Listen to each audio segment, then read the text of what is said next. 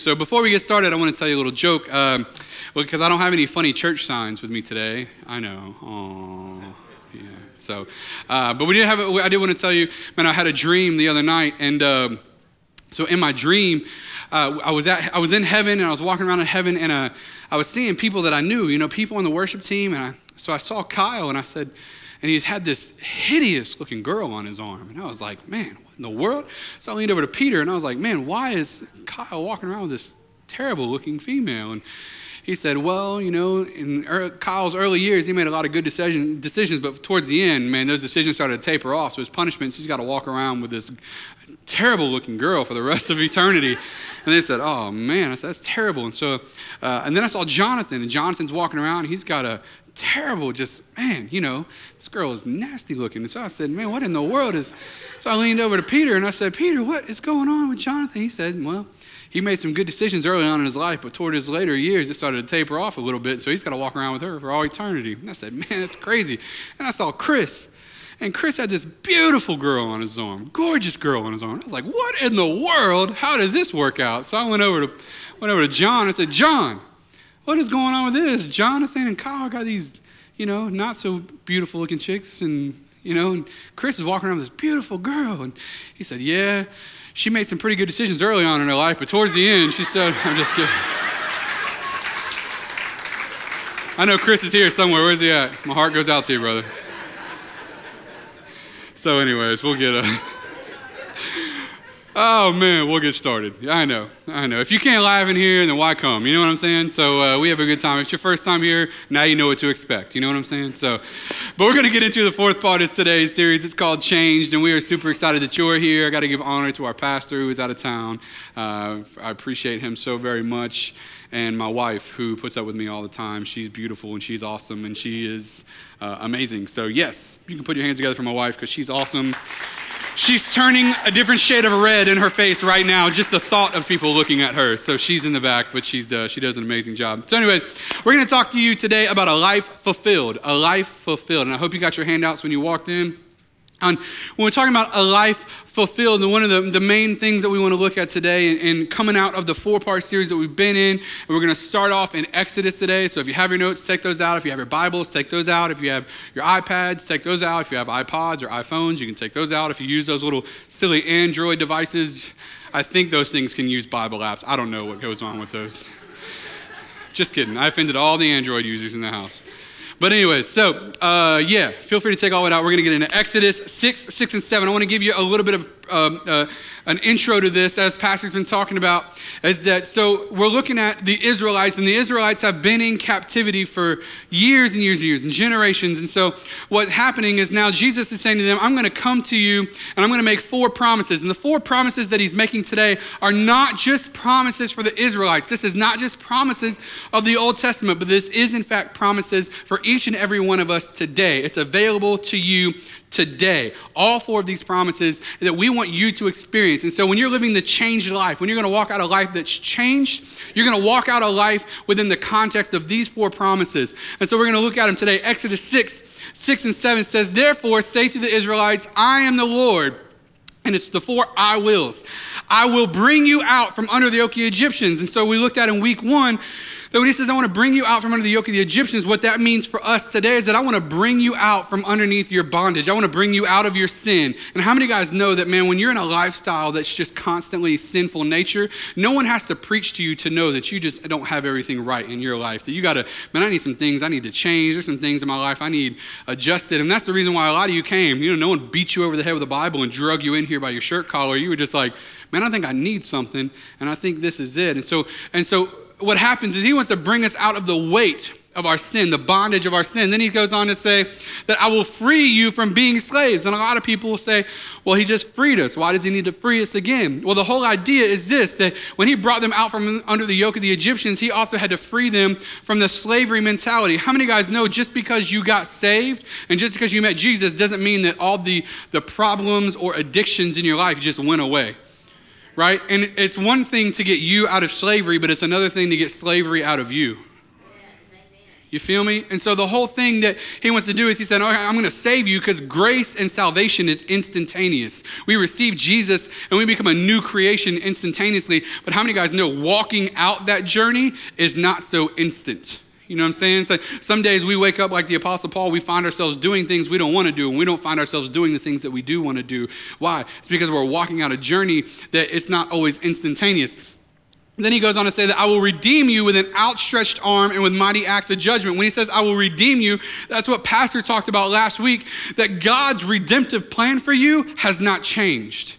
That whenever he created you in the womb of your mother, he had a destiny and a plan for you. And just because of things that's happened in your past, just because of things you were born into that you couldn't control, just because of a sinful nature, just because you did things the way, the way you shouldn't have done them, does not mean that that plan that God had for you has changed at all. We should get more amens in the house than that. That God, listen, God didn't create you and then, okay, what's this one to do? No, God said, I, I, I, need someone that's going to fulfill this purpose in 2015 in Pensacola, Florida, and He created you to fulfill that purpose. I mean, for some of you, that should bring something alive inside of you like, man, I'm not an accident. like I'm here for a reason. God destines you with purpose. And, and so um, He wants to redeem you. And not only that, but His original purpose for you has not changed because of your sin. I'm going to say it again. His original purpose for you hasn't changed because of your sin.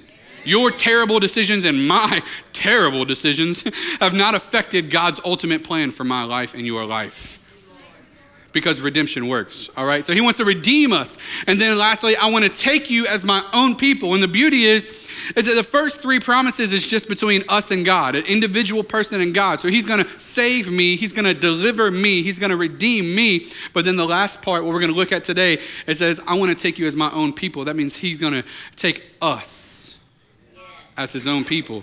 And so there's an individual promise, but then there's a corporate promise, a family promise, a team promise, a, a group promise where he says, I want to take all of you as my own people. He says, and I will be your God.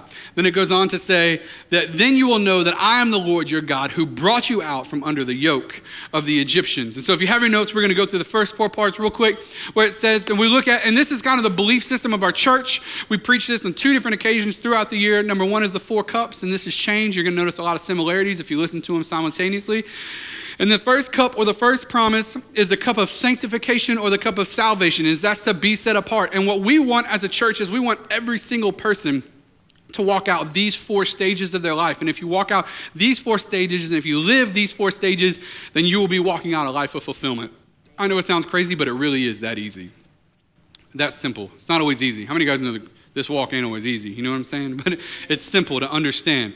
And so the first one is weekend services. The cup of salvation or the cup of sanctification is we want every person to experience weekend services. And I think, like, man, I grew up in church uh, where you didn't really invite people to church because you didn't really know what was going to pop off on a Sunday morning. You know what I'm saying? Like, you didn't know if you was going to get hit in the face with a flag. You didn't. You just didn't know what was going to happen. So you trying to, like, walk through the sanctuary Y'all know what I'm talking about. So, so like you, you just didn't do that. But what we desire as a church is to create an environment where you could bring anybody and you know like nothing, you know, you know, we're not going to scare them other than if they don't like loud music. You know what I'm saying? Like we're we're not going to scare them. And so you can come in and you can come in and not know anything about Jesus and still feel like there's something here that, that, that God wants to offer you and feel comfortable and, and safe and at home. And I feel like you feel that way if, if you don't tell me who didn't and I'll, I'm just kidding. I won't do that. So, and then the second part is we want you to experience the cup of deliverance or the promise of deliverance. And we believe that the best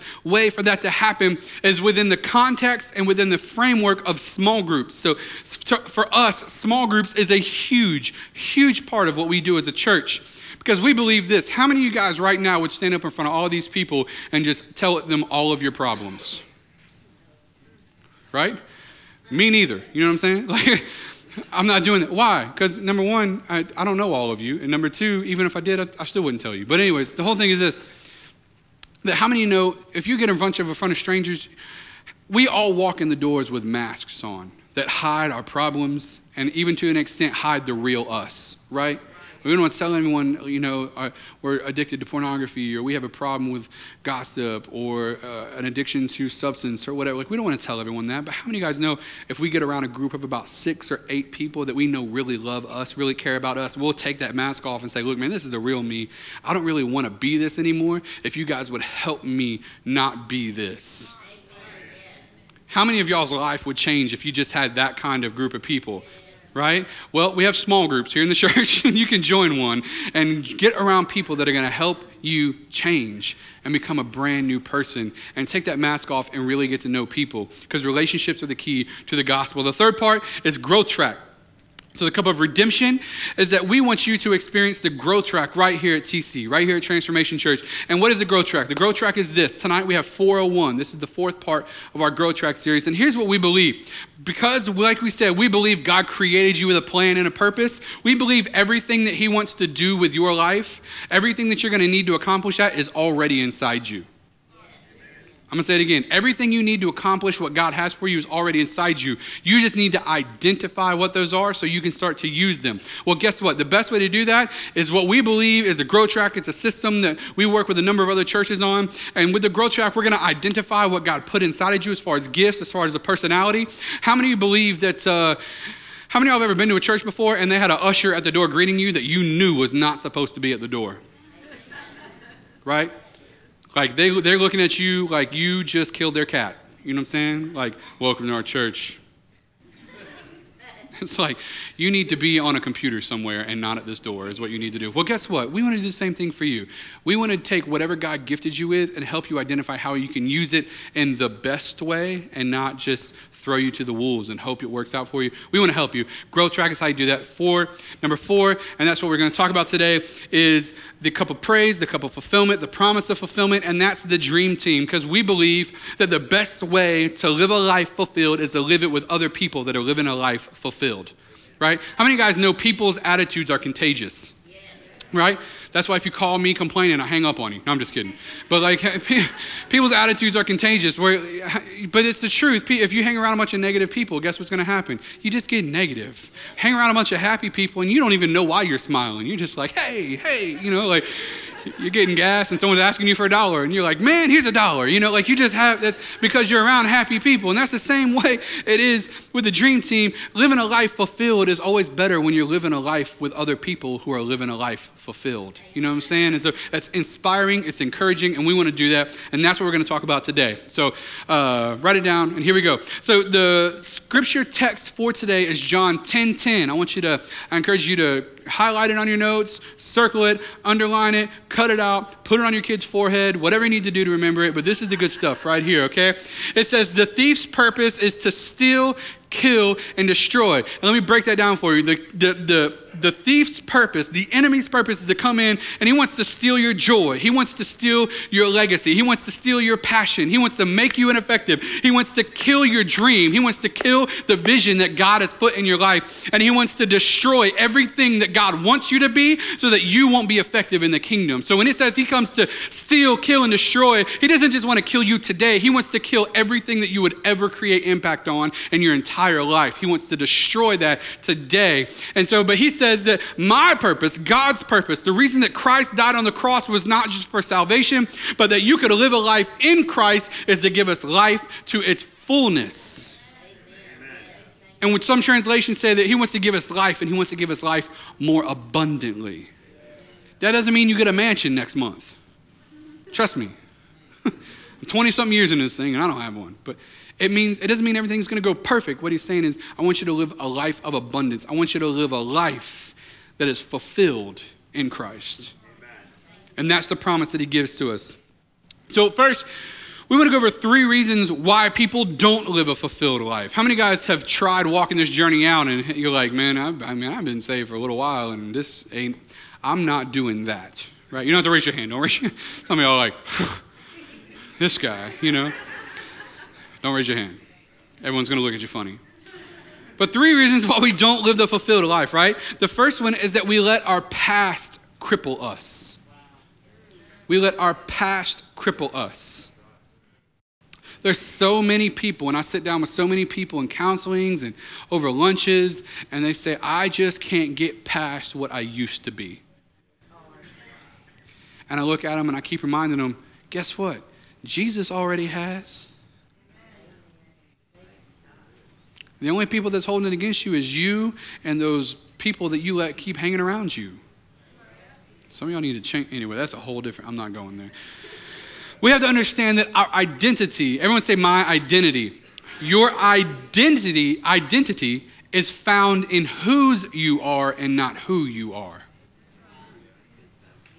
Your identity, how you are seen, is not found in who you are or what you do or how good at it you are. Your identity is strictly found in who you belong to. I'll go a step farther and help you understand it like this. When you look in the mirror, you see you. When God sees you, he sees the reflection of his son. And I said something a couple sermons ago, and someone was like, dude, that changed my life. And I just want to say it again that how many guys know how do you determine value of something? By what someone's willing to pay for it, right? Like you can say it's worth this all day long, but if ain't no one paying that, it's not worth that. You feel me? So when you're determining your own personal value, what your life is worth, it's strictly determined by what someone's willing to pay for it. And if you are living a new life in Christ, the payment's already paid and it was the highest possible price. So stop looking in the mirror and degrading the very value that, that you think you're worth because God has already established a value, and it was the same value of the life of his son that died for you and me.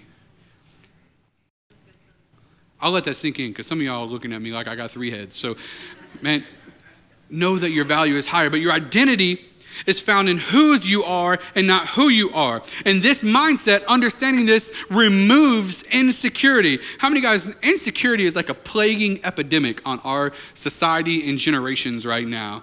You know, that's why we have like selfie, mm, boop, you know, like when people are like, should I wear this to school or nah? Like, put on some clothes and go to school. Anyways. Psalms 38, 4 and 6 says, My guilt has overwhelmed me like a burden too heavy to bear. It goes on to say that I am bowed down and brought low. And how many guys know, man, that when we when our past comes upon us, or when we let the enemy bring up our past, or I would tell you this, when we let friends bring up our past or people around us bring up who we used to be how many guys know it just kind of like it just kind of pushes you down and before you know it man you're just like hunkered down in like a bunker like dear god what am i going to do and I believe that every one of us should have like a, a, a champion. What, what's it called? A um, uh, I wrote it down. Oh, a play like a champion sign. How many of you guys ever seen Notre Dame take the football field in their locker room? They like on the play like a champion sign above their door, right? I believe every one of us should have one of those in life. Where like when we're getting ready to go to work, we're getting ready to go to school, we're getting ready to like feed our kids. You know, play like a champion. You know what I'm saying? No, I'm just kidding. But, like, we're getting ready to like go out into society like we have something that we tap. Because I, and i tell you for me man it's psalms 18 35 where it says that you give me your shield of victory and your right hand sustains me. You stoop down to make me great. And can i tell you something? When situations of life and those things of life come against you and they start to push you down and sometimes it's not even your past sometimes it's just life. How many guys know that just because you got saved and just because you are on a track of salvation towards heaven it doesn't mean things always get better and people that speak that are foolish and they're liars because things don't always get better when you get saved. Things just get, things will get better when you get saved. But I can tell you right now, man, the journey that our family's on right now, there are days I don't want to get out of bed. There are days I don't want to talk to anybody. There are days that I don't want to do anything because the pressure and the, the, the weight of our circumstances in our life right now with our son presses us down. And I have to remember Psalms 18:35 that I can be at the lowest of the low, but the Bible says that he's going to stoop down. He's going to come down to where I am. He's going to elevate me and make me great. I mean, I think some of y'all need to like write that in lipstick on your mirror. Unless there's only dudes in the house. That's weird. But you know what I'm saying? Like, use a sharpie or something. But you know what i'm saying? Like you need to you need to put that somewhere where you can look at it and days that you don't feel like it. Days because I, I, know it's terrible. As an associate pastor i'm telling you that every day is not peachy keen for me. But guess what guys? It's not. And i would tell you that pastor dan would tell you the same thing. There are days that are just tough. But those are the days when he gets to stoop down and make us great. But you can't let your past hold you in captivity. Number two, we let culture define us. We let culture define us. And what do I mean by culture define us? What I mean by that is that we have to stop, we have to stop trying to please God through the efforts of pleasing man.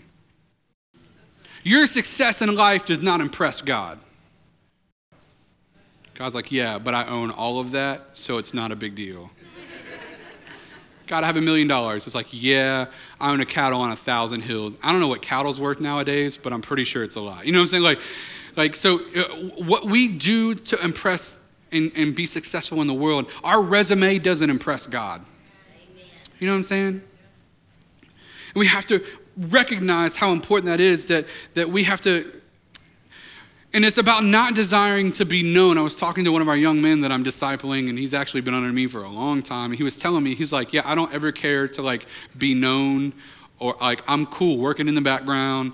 Like I don't ever have to be seen. I don't ever intend to talk on a microphone or any of those things. And I was like, Guess what, bro? That means that you are. And he was like, crap, you know. but I was like, I was like, your desire to not be known is the very reason why God's going to allow you to be known.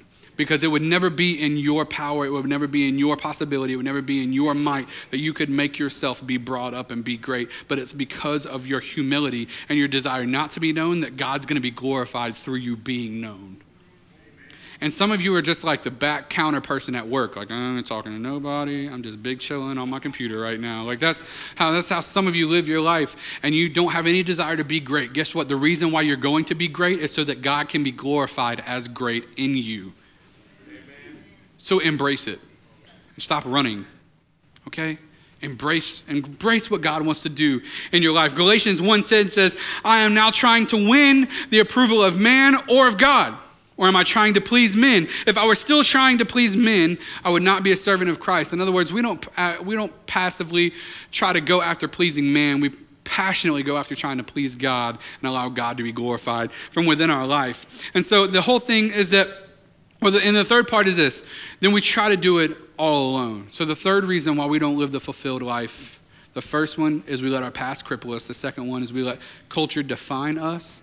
And the third one is we try to do it all alone. And I wouldn't even dare to say that we're talking about the difference between people saved and not saved at this point. You can be saved and never live a life fulfilled.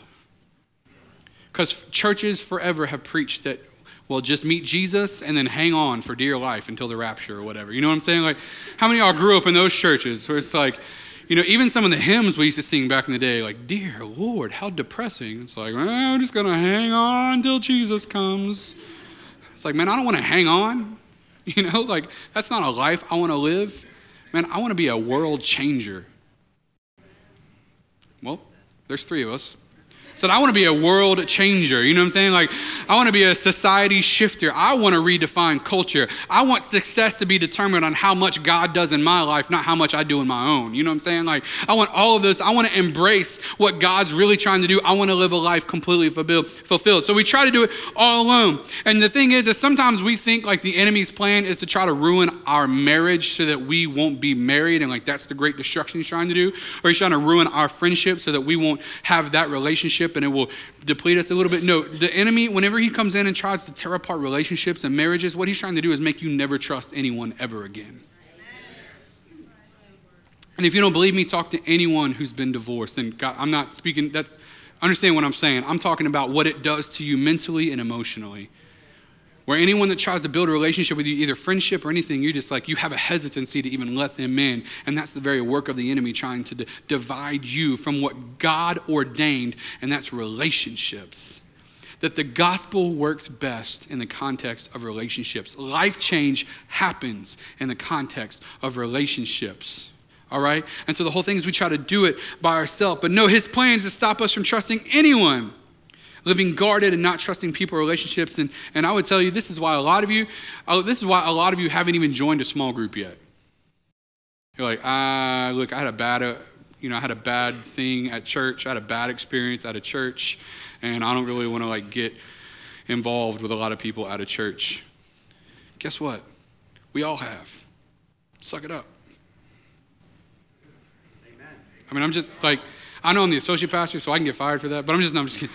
Like, listen, we've all had bad experiences. Things happen. People aren't perfect. But guess what? That bank, they didn't give you your overdraft fee back, but you still bank there. You know, like things are going to happen, things you can and can't control, but you don't let that affect the very life that you're trying to live. So if you got hurt, you never forgive, you'll never forget, but get past it. And let's let God do something new in your life with the people He's surrounding you with right now. So let's just like blow past the old stuff, right? So, anyway, so we don't want to do it all alone. Ecclesiastes 4 8 says, There was a man all alone. He had neither son nor brother. There was no end to his toil, yet his eyes were not content with his wealth. And so what they're saying is, it doesn't matter what you have, it doesn't matter what you own. If you don't have relationships, you don't have anything. You can have it all. Listen, I know a lot of millionaires by the grace of God, I've been able to meet a lot of cool people, whether it's from the music industry, whether it's from the movie industry, whether it's whatever. I've been able to sit, and guess what? All of them are just as depressed as poor people can be. You want to know why? Money doesn't make you happy. And I know we say that all the time, and it's all of us that are living paycheck to paycheck are like, that's right. It doesn't make you happy but it really doesn't. Okay, so like, man, no relationships can, are what can change your life. So important. So the fulfilled life, we want to give you these. The fulfilled life. And I want to tell you this when it comes down to living a life completely fulfilled, this is a promise of God. Everyone say promise. promise. This is a promise of God. And the Bible says that his word does not return void and that he'll hold back no good things from his children. And so, since this is a promise from God and God doesn't lie or go back on his word, that means that the only way this doesn't happen is if you choose not to let it. So, just grab a hold of this, all right? So he has everything planned for you. So let's look at Exodus 6 and 7 again, looking at what God's promise is for us. Number one, I will take you as my own people. When he says people, he's talking about a family, a group, a team. In other words, he's not just going to take you and create a fulfilled life with you by yourself in some shack on the corner of the road where no one talks to you. No, no, no. He's going to give you a fulfilled life within the context of a group, a context of a people, a team, a family. He wants you to join a team, a group, a family, and build a life together And then he says, and I will be your God. And what he's saying is, I'm going to be the God to that group, that team, that family. So if you think you're going to soul ranger this thing and, and, you know, wild, wild west gunslinging all by yourself out here in the Christian faith, it's not going to happen. And if you think it is, try it. That's like, Uh, you know, the banana from the bunch gets peeled type of thing. You know what I'm saying? We can have a, a bunch of bananas like sitting on our table at our house. And if they're all like in a bunch, guess how many gets eaten? Like zero. You know what I'm saying? Like we have brown bananas in no time, you know? Take one off and put it right next to the door. That joker's like, oh, look, a banana. Like we didn't see the other 16 sitting over there. You know what I'm saying? Like, but like, it's the same thing, man. You're not going to live a life fulfilled if you're flying solo, man. The enemy's always going to pick you up, peel you, and do whatever he wants. He's just going to own you. You got to have a team, people around you. So the fulfilled life comes when you're part of a family or a small group or a team. You're making a difference because God is on your side. I will be your God, Exodus says. So if you choose to live a life outside of complete fulfillment, it's by choice. We've established that. Number one on your notes because here's what you want to understand when, you when we're talking about the fulfilled life. Here's what we want you to understand. Number one, it begins with a calling. It begins with a calling. Understanding that you are called. Guess what? You are called. I'm not the only one that's called. Pastor's not the only one. Just because we preach on Sundays up here to you guys doesn't mean we're the only ones called. I'd even go a step farther to say this what you do Monday through Friday is more important than what we do on Sunday morning. Because we're going to reach you. We're going to feed you. And by the grace of God, we're going to continue to uplift and, and help you in this journey that you're on right now. But there are people outside these walls that are never coming in here outside of a genuine relationship and a story of life change that's going to come from you. When you leave this place, you are called. So you have to recognize that it begins with a calling. You're called. 2 Timothy 1 9 says, God saved us and then called us to this holy work. We had nothing to do with it. It was all his idea, a gift prepared for us uh, in Jesus long before we knew anything about it. And even uh, in Ephesians 2, it says that God had a plan for us before we were ever formed in the womb of our mother. That when he redeems us, he redeems us back to the plan that he had before us, for us before we were ever born. And so we have to recognize that it begins with a calling. And so what has to happen is we have to come to the recollection, we have to come to this idea that I want to make a difference. Because guess what? It's like cool to be called, but if you don't, you don't ever do anything with it, you know, if you just sit on a couch and play Xbox all day, guess what that calling does? Nothing. You have to come to the conclusion that, man, I want to make a difference. How many guys want to make a difference in someone else's life, right? Like, how many guys recognize that this whole thing that Jesus did for you, it's not like, oh, yeah, this is not a weekend experience. You know what I'm saying? Like, this is a lifelong, life changing, like, complete shift and how many guys when you met jesus you didn't really know what you were in for but as the journey prolongs you're like this is the craziest thing i've ever seen in my life right okay well it's just me all right so anyway so but like man I, I remember when i came to jesus it was just like it was one of those like this seems like a good idea at the time type deals but man this journey has been phenomenal and i got to meet all you cool people so that helps too so but people and I want to tell you this people that lose their way lose their why. Like why you were created, why you're here. And the people that lose their way, it's called, I call it the grind. You guys have heard me talk about the grind. You wake up, you go to work, you come home, you go to sleep, you wake up, you go to work, you kick the dog, you go to sleep. Like what, you know, like the whole thing. It's just the grind of life. And so you get on this grind, but and when you get on the grind, you lose your way. But you lose your way because you lose your why. And I'll even go as far as I didn't say this in any of the other church services, but some of you are losing your why because you're becoming frustrated with the uh, what seems like the ineffectiveness of your witness. Like, man, I've talked to everyone I know about Jesus and nothing's changing. None of them are coming to church. None of them are getting saved. Guess what? Talk some more. Don't lose your why. Because if you lose your why, you lose your way. Number two, it stands on a cause. It stands on a cause.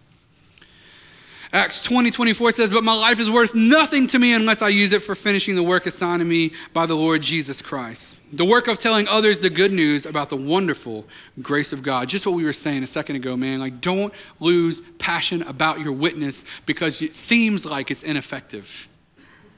Talking about Jesus is never ineffective. Never. Just because you're not seeing fruit today doesn't mean that there's not a season coming where you'll see it. So the whole thing is that I believe in this. I honestly believe this. I believe we don't need as many preachers as many as many as we need, or as much as we need Christian doctors and Christian lawyers and Christian waiters and waitresses and Christian lawyers. I'm just kidding. Um, like we need, we need. Like we need all of the, you know what I'm saying? What I, I don't think we need so many people standing in a pulpit preaching the gospel. I think we need more people just living life, living the gospel. You know what I'm saying?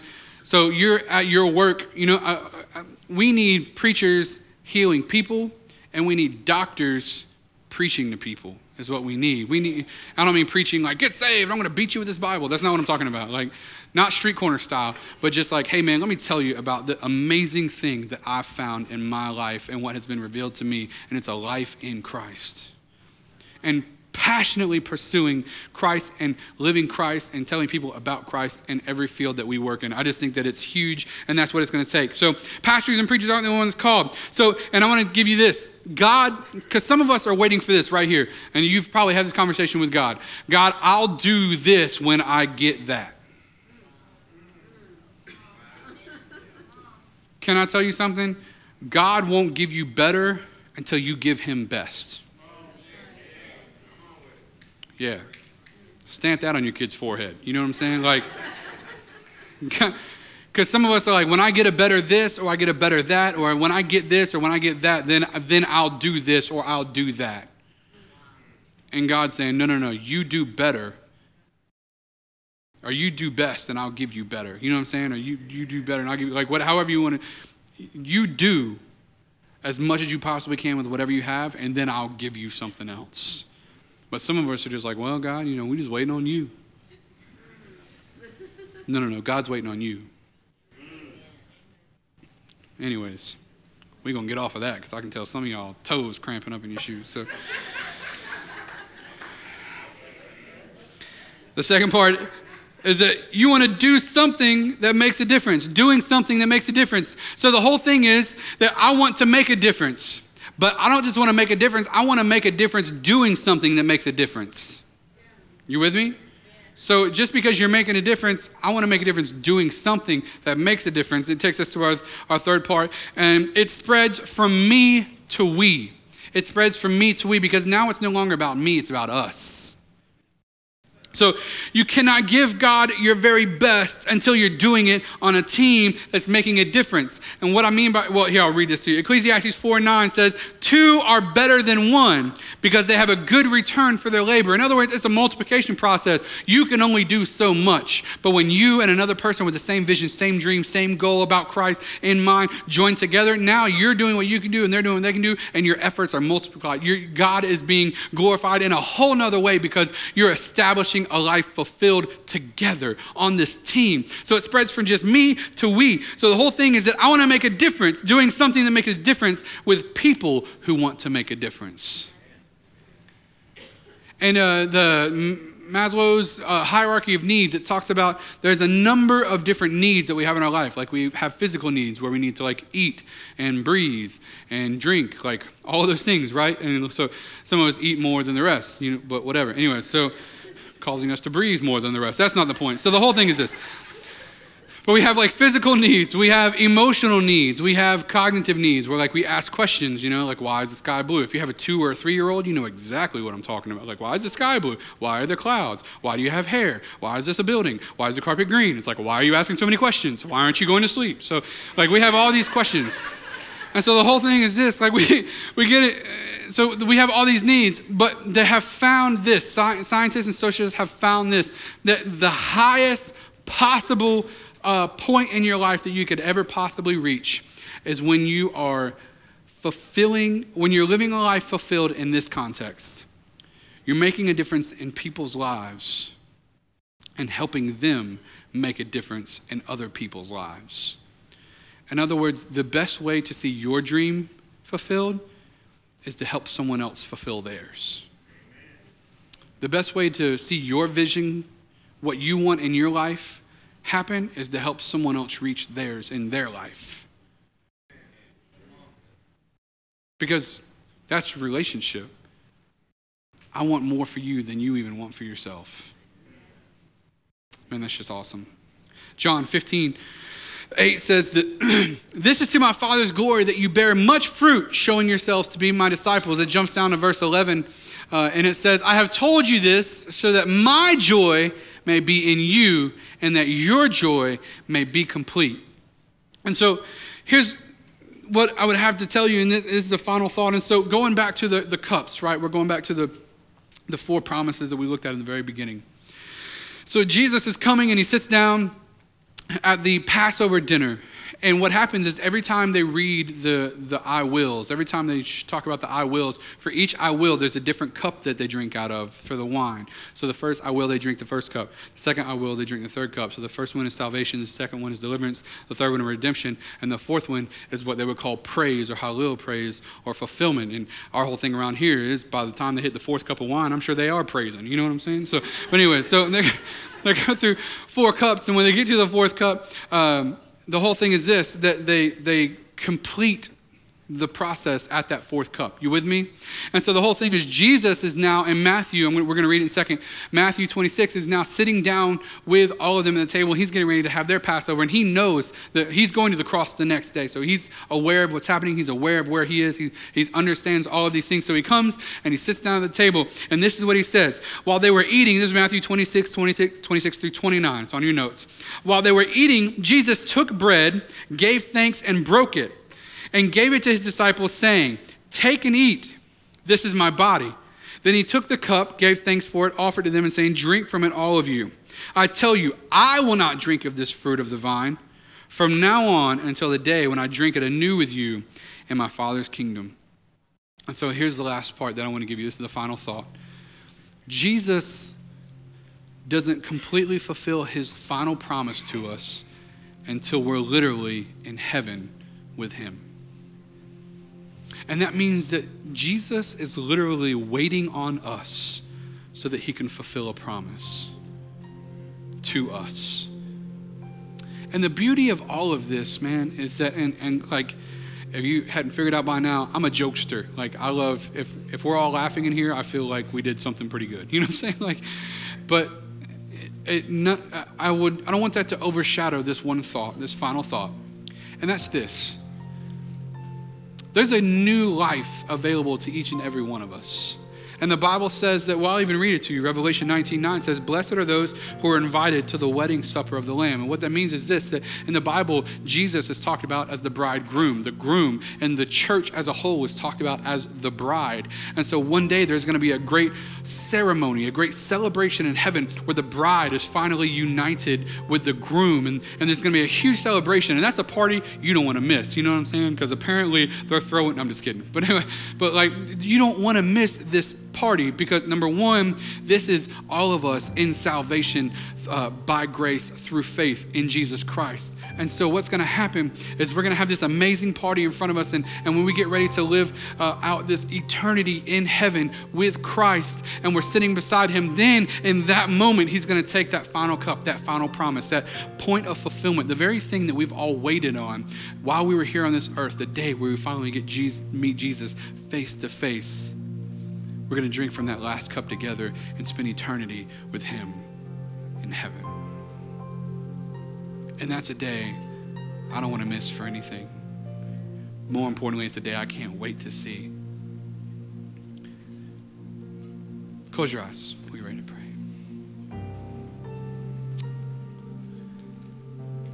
There's a, a, a, a place that you, you kind of have to come to with all of this that gotta, you just got to be honest with yourself. Some of us don't know Jesus.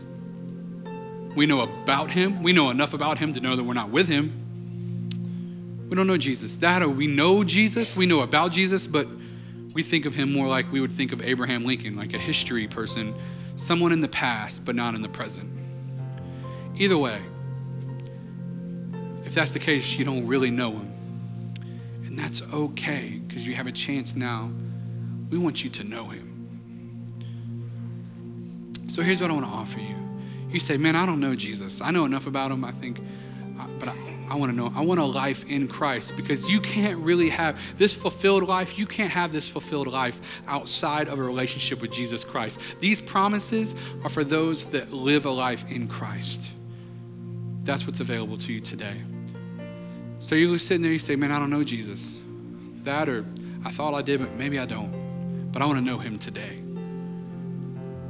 2 Corinthians 5:17 says that old things will pass away and all things will become new. You'll become a new creation. You don't know Jesus, but you want to, even on live stream. If that's you, just raise your hand.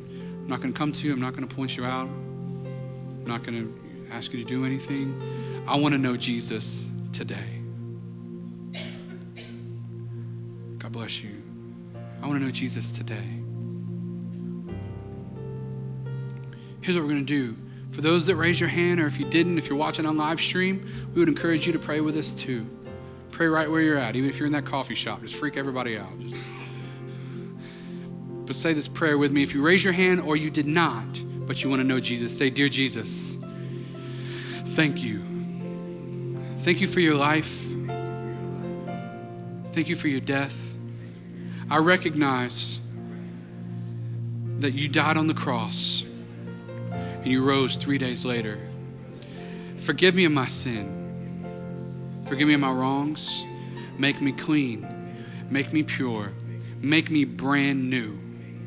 In Jesus' name, amen. Church, put your hands together for all those that might have prayed it for the very first time.